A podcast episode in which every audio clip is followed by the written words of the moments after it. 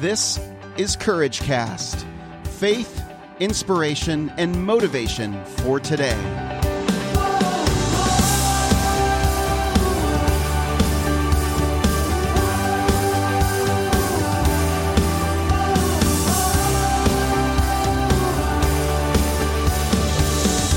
Hey, Lion Chasers, this is Eric Nordoff, and you're listening to another episode of Courage Cast.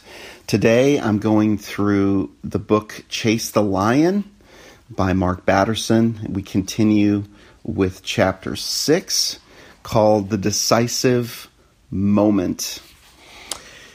To, if I were to summarize this chapter, I would really just do it by reading these few lines from the book. But if you want God to do something new, you can't keep doing the same old thing. What do you need to stop doing today? What do you need to start doing today? Whether it's a stop doing list or a start doing list, a dream without a to do list is called a wish list. Don't get overwhelmed by the size of the lion focus on the first step. In the book, he goes through, Mark Batterson goes through several, several uh, stories. And of course, he, he's very good at telling stories, and that's how he teaches.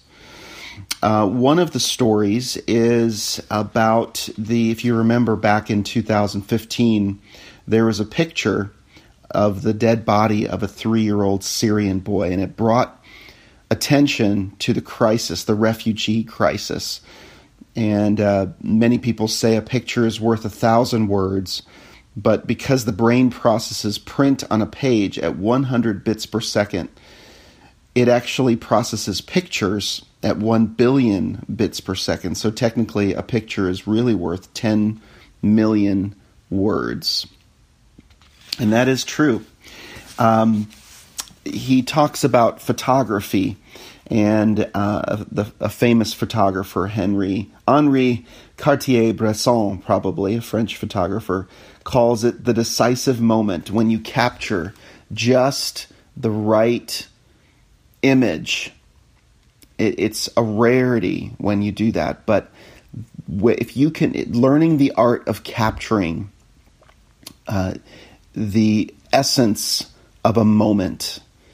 And uh, he calls it that decisive moment. And uh, that is uh, that is something to kind of think about. What are the decisive moments in your life? What are the decisive moments in history? There's a, a picture or a, comp- a part of the book here.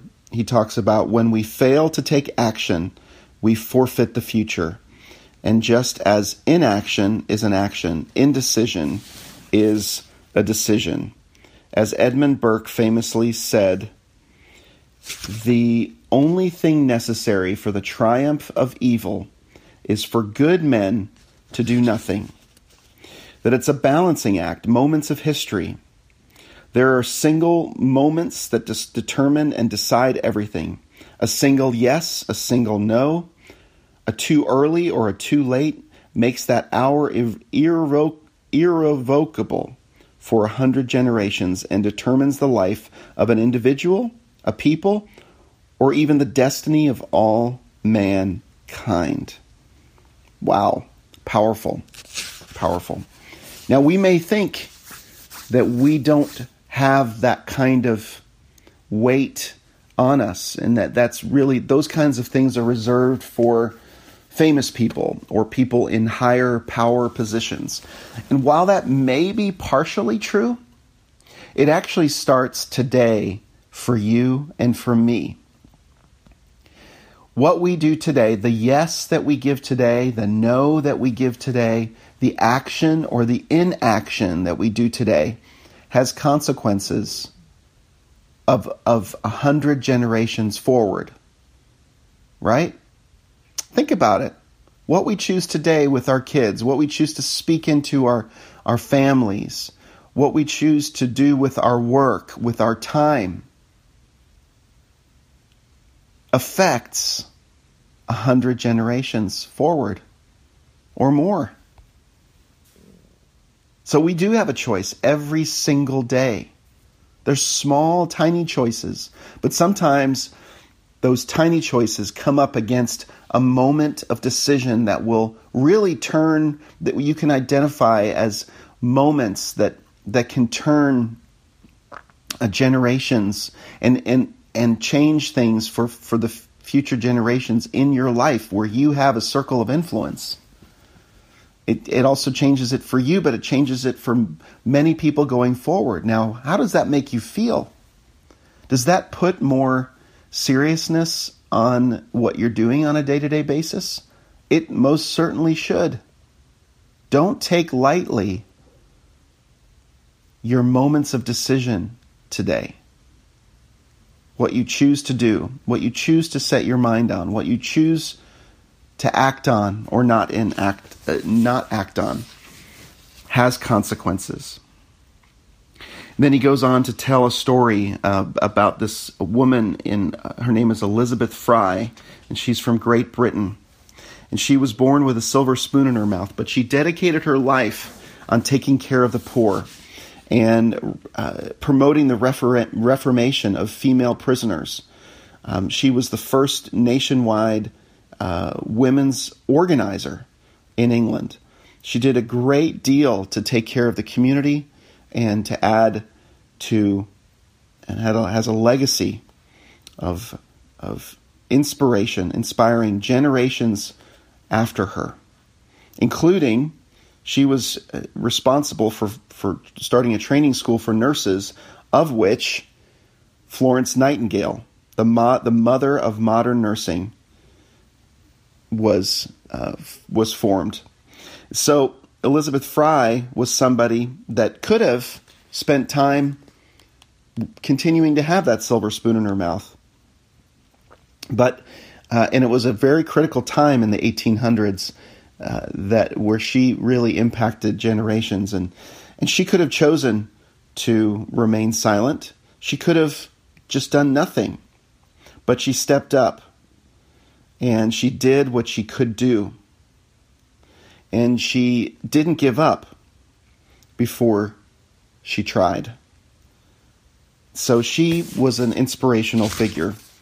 There were many other stories in here. There's the story of uh, Kodak, um, and just the the downturn of the Kodak company, how it went from the pinnacle of a company to work for, and and it turned into massive layoffs and brought it completely all the way down to to nothing.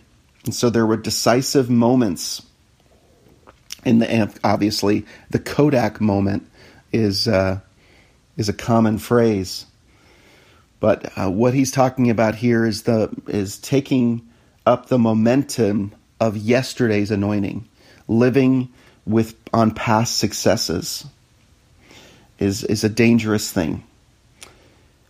Sometimes the greatest opposition to what God wants to do next, says R.T. Kendall, comes from those who were on the cutting edge of what God did last. That's an opposition. If we rely on yesterday's anointing, if we rely on yesterday's victory to carry us through to today's victory, it's not going to happen. Today is a new day. We need to embrace what today holds for us. Then he relays a story um, about inertia and how one father um, noticed a gift in his child when he was very young and began to um, notice things in his child that pointed to him becoming a physicist. And um, uh, how he saw these things in his son from the very beginning. And this this boy ended up becoming a noted physicist that um, revolutionized the way we think about things like inertia and uh, so those are kind of uh, very interesting things. I like this line: "The greatest gift that the that Richard Feynman's father bequeathed to him was the ability to notice things." One day, Richard was pulling a little wagon when he became intrigued with the way a ball in the wagon would roll. When he pulled the wagon, the ball rolled to the back. When he stopped, the ball rolled to the front. When he asked why, his father said, That nobody knows.